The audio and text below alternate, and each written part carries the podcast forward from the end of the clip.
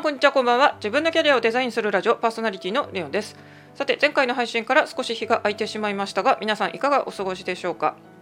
さて今日なんですけどもテーマはですね論理的文章を書けるようにしようということです、まあ、具体的には PREP 法を身につけると良いよという話となりますが実はメリットがですね、まあ、1粒で2度どころかですね3倍4倍ぐらいはあるということです。まあ、これはですね特にま大学受験もあとはですね英語の資格試験特に英検とかですねこういうのにも役立つという話です。まず1つ目はですね英検。特に11教以上のですねライティングを英作文をやるにはですね絶対この論理的文章の構造を覚えて書かないとですねまずここで高得点が取れません。で他のリーディングとリスニングと違ってですねライティングってたった1問であのそこを決定づけるので他2つが良くてもですねこの1問あの得点を重ねることができないとあっけなく本当に一次試験で落ちてしまいます。なので、まあ、英作文をまずは一番最初にがっちりあの11級以上は本当にやらなきゃいけないよということなので、まあ、そこでちょっと英文書くとき意識しなきゃいけないんですが、まあ、そもそもですねこの英語にする前に日本語でということで論理的文章を書けるようになると次入試で役立つで特に総合入試でよく使われる推薦とかでもよく使われる小論文ですね、まあ、これの書き方も実はですねほとんどその英作と同じ書き方ですることができます。そしてこれですね、まあ、そもそものあの現代文ですね国語の中の現代文の論説の、まあ、文章を読み解く時にも構造が分かってたらですね今までその PREP 法とか意識してない時よりはもっと解きやすくなると思います。そして、まあ、ここから先の4つ目はですねもう本当に学生とかそういう資格試験とかじゃなくてまあ個人で稼ぐとかを考えた時にですね本当にライティング、えーと、文章って本当に基本的にはこの PREP 法とかで書くと良いという方が一つありますのでまあライター作業？ちょっと今はチャット GPT4 とかが出てきてるんでライターって今後需要はあるのかっていう話が出てきてますがそれでもですねまだ全てがあのチャット GPT4 とかで AI で済むってまだ完全にはなってないのでですねやっぱりそれを作った文章を今度いいのか悪いのかって判断するのは今のところまだ人間がやることなのでやっぱりここきちんとその論理的文章の構造っていうのを身につけておいた方がいいと思います。まあ、これができることで本当にお金を稼ぐことができるマネタイズができるということになります。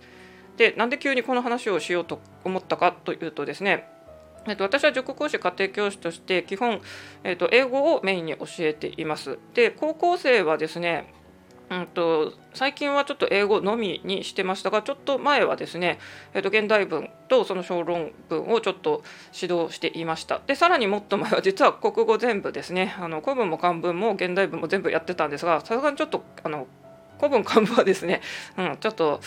どうかなと思ってですね現代文の方に絞ったんですけどまたさらに絞ってちょっと国語を一旦やめて英語に特化しようというふうになっていましたが、まあ、今回ちょっとですね現代文とかまた小論文を教える可能性が出てきましたということですね。で私がかつてですねこの現代文とかを教えてた時に、まあ、買って持ってた本をですねまたちょっとあの勤務先でもですね読むようにって改めて研修で言われて、まあ、読んでてあそういえばこの本持ってたなと思ったんですけども、まあ、それはですね小論文とかを書くときに、えーと、よくするミスを12個まとめた本だったんですけどもその本もですねこの12個詳しく書かれてて非常に分かりやすいので皆さん是非小論文の本でですね真っ赤な本本屋さんにありますので気になる方は手に取ってみてください。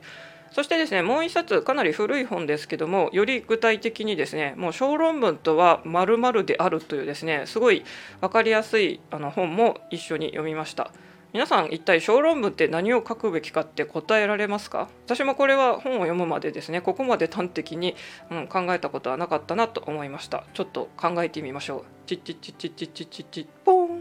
まあ、私この配信ではですねクリティカルシンキングを自分の頭で考えようということを伝えているのでですね、まあ、このお題あの小論文というのは何を書くかっていうのでぜひ皆さんもですねあのまずは考えてから 続きを聞いてください。それではその本に書かれてた答えはというとですねまあ、イエスかノーかを答えてそれを論じるということだそうです。まあ確かにそうですよね。で英検の準1級のライティングの話でいくとこれはもう大抵ですねアグリー or disagree っていうので、まあ、賛成か反対かっていうのも問いで聞かれてるんで実はここすでにですねもうそこ小論文の基本のそこはですねもう満たしてるわけであとは自分のですねそのイエスかノーかっていうのとあとはそれのですね根拠とか具体例を入れて、まあ、最終的にまた結論を繰り返すっていうのが、まあ、英作文のこのやり方なんですけど、まあ、これほとんど PREP 法と同じですね。でこれ大学のそういう入試とかだったらそこまで奇想天外な問題出てこないんですが、まあ、就職活動の時ですねやっぱり大手企業とかは結構変なあの論文を書かせるところもありまして私も某ですね国営放送、まあ、当時ですね私雑誌の編集者とかになりたいなっていうんで別に雑誌の編集者とですねマスコミって別物なんですが なんか私はマスコミとその雑誌の編集者を一緒に考えててですねなぜかそのテレビ局とか特にテレビよりはどっちかというと私ラジオの方が好きだったんですけどなんかテレビ局とかもいくつか受けたりしたんですが、えっと、その某国営放送の試験がですね確か一言「ん?」だったはずなんですよね。なんか「ん」について「ん」ってあの「和をん」の「ん」ですね。その「ん」についてなんか書かなきゃいけないっていうんで、まあ、本当にこれはいろんなあの回答例が出てきたんだろうなと思いますが、まあ、これもですね書きにくいんですけどやっぱりこの「ん」っていうのに対して自分で何か論じるテーマをそこから書いてそれで自分はイエスかノーなのかっていうのを書いていくっていうのが筋道となります。じゃあ大枠はそのイエスかノーかっていうのをまあ考えていくっていうのであとは細かいこのミスしやすいところっていうのはそちらのさっきのですね12個のミスしやすいところっていうのをちょっと参考にしていってほしいなと思います。私は Kindle 本も1冊出版していますがこちらですねタイトルは編集者の方がま考案してくださったんですが、まあ、中身は私が完全オリジナルで書いたんですが、まあ後からですね あのやっぱり読んでみていろいろこここうですねっていうふうにちょっと批判も受けたり、えー、としましたその編集者の目線でですね。でまあ、やっぱり具体例とかがとっても大切だよっていうことをその Kindle 編集者の方もおっしゃってましてその小論文の12個のミスについてもですねやっぱり具体例がない例が非常に多いというふうに書かれてました。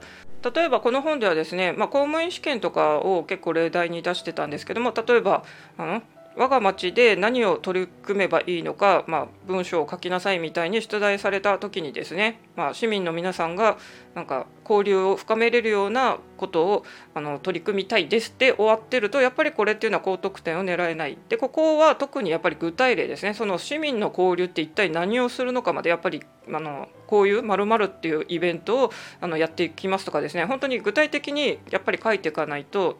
いい論文とは言えないっていうことになりますので、えー、と皆さん文章を書くときは、まあ、結論はっきりそのイエス・ノーっていうのもはっきりするっていうのもありますが特にその根拠を述べるときには具体例を絶対入れようっていうのがあります。これはもう英作さっき言った英検の11級以上のやつでもそうですね。まあ、英検はですねちょっと字数が限られてるんでどちらかというと具体例よりはあの根拠の方をメインに書くこともあるんですけどできれば具体例があるとより良いっていうふうになっています。この12のミスについて述べられた本のタイトルはですね落とされない小論文ということで、まあ、ズバリなタイトルがついていますが12個のその間違いやすいミスであのみんなが犯しやすいものから順番に取り上げられてます。まあ、1番目に書かれてるのがみんなあの間違えるポイントというのでですね、まあ、そこだけちょっとあのご紹介したいと思います。その中で取り上げられている人が一番ミスしやすい点1位はですねあ、問題文に正しく答えられていないです。じゃあ私が今即席で考えた例を出してみましょう。まあ、例えばあの女の子と、まあ、その男友達がいてですね、まあ、その女の子が男の子に対してちょっと恋愛のことでですね一体あんたもう A ちゃんのこと好きなの？嫌いなの？みたいにちょっと恋愛のことで、うん、ちょっと怒りモードで語りかけて聞いたとします。この時にですね男友達がしどろもどろにですね「いや A ちゃんってすごい綺麗だし男女に人気あって、まあ、特に男の子にモテるし僕なんて」っていじいじともし答えたとします。正直ですねその好きなの嫌いなのっていうのに答えてないですよねなんかぐちぐち関係ないこと言ってるこういうのを論文で書いちゃうとまず×ということです。で実はこれ動画でもっと分かりやすいのがですね何度も話してますけどあの令和の虎まあ、あとは受験生版タイガーファンディングでもいいんですけども、まあ、大人のビジネス版か受験生版かどちらも同じ傾向にあるんですがこの投資してほしいあの志願者がですねこの社長たち虎たちにですねこう自分をこうアピールしていくんですけど、まあ、その社長たち虎たちっていうのはもうすごいやっぱり頭の回転がめちゃくちゃ速くてですね切れ者なんですよ。で質問に答えてくださいってこう問いかけるとですね志願者ってやっぱりこのまあやっぱりマスコミにそうやってですね顔を出して発言する、まあ、相対しかもですねこのやり手の社長たちということで緊張しているんですよ。なので全然その質問に対して明確な回答じゃないことをさっきのあの男の子の話で言ったようになんかベラベラとみんな喋るんですよ。で社長たちはみんなですねもうえ僕は今こう聞いたんだよ。それは A なの？B なの？みたいなですね。結構な詰め寄り方をしたりとか主催者の岩井さんとかかなりですねなんかたまにそれであの質問に答えてないよねって言って怒って怒鳴る時もあるぐらいなんですよ。それぐらいやっぱり人間って結構あの問いに対して正しく答えられてない、まあ、そういう緊張する場でですね、まあ、私たちこんな動画の視聴者だとはははって笑って見れますがこれって普通にあの入社の面接とかですね、まあ、入学のそういう面接とかでも起こりうることですよね。なので一体この質問は何を問われてるのかで何を答えればいいのか、まあ、大抵そういうイエス・ノーで答えられる問題も多いですしそうじゃない場合はあの本当に何を聞かれてるのかっていうのはやっぱりパッと瞬間で理解してやっぱり明確にですね。で簡潔に述べる。さっきのその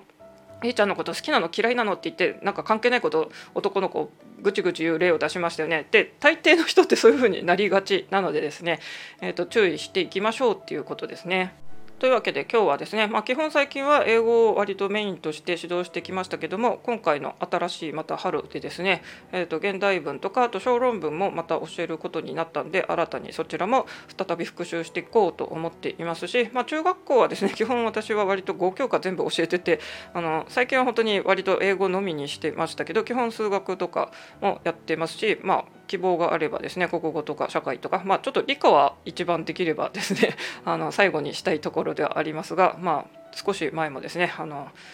運動エネルギーとかですね星とかなんか教えたなっていうことも数年前にあったりしました。というわけで私は現在ですね個人で家庭教師業も行っておりますのでそういう中高のあの学習指導から、まあ、大人向けはですね英検とかの対策とかあの英語の文法とか教えてほしいっていうご希望があればですね是非個人的にご連絡ください。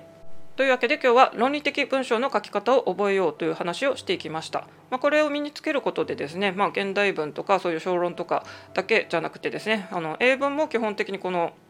論理的文章と同じ作りをしていますので、まあ、国語を学ぶことで英語の特に英作文とか、まあ、でも長文を読む時も同じ作りなのでですね、まあ、国語と英語が同時にアップできるというのもありますし、まあ、大人のビジネスをやってる方なら本当にですねライティングとかあのそういう実際にそれでもうマネタイズにつなげられることにもつながりますので皆さん是非ですねあのそういうイエス・ノーとかを意識したりあとはまあ、的確に質問に対して明確に簡潔に答える練習っていうのをしてみるといいと思います。私がかつてですねキャリアコンサルティング技能士のあの講座を受けてた時の先生は毎回その講座の前にですね1分間 PREP 法ということで1分間で昨日あったことを話してくださいとかあとはまあお題が出てですね昨日悲しかったことをちょっと教えてくださいみたいのでみんな1分で、えっと、語るっていうのをやってましたこの訓練は結構その私の論理的思考のなんか学びになったなと思ってますのでもし皆さんもですねなんかやってみるのもいいんじゃないでしょうか。あとはちょっと話がそれますけども今日ですね BGM にしてる楽曲はですね私がオリジナルで作った曲です、まあ、こちら基本的にイージーリスニングでただそのまま聴くのもできますが、まあ、こうやって BGM にも使えるということで、まあ、YouTuber とかに使ってもらえるのまで一応意識して、えー、と楽曲配信しておりますということでですね、まあ、曲もあの興味ある方はダウンロードもできますので Spotify とか iTunes ストアとかいろいろなとこで配信していますのでぜひ聴いてみてください。それでは Let's think myself 自分の頭で考ええよう。自分のキャリアはですねそういう学びを生かしてより良いものにしていきましょう。それではまた。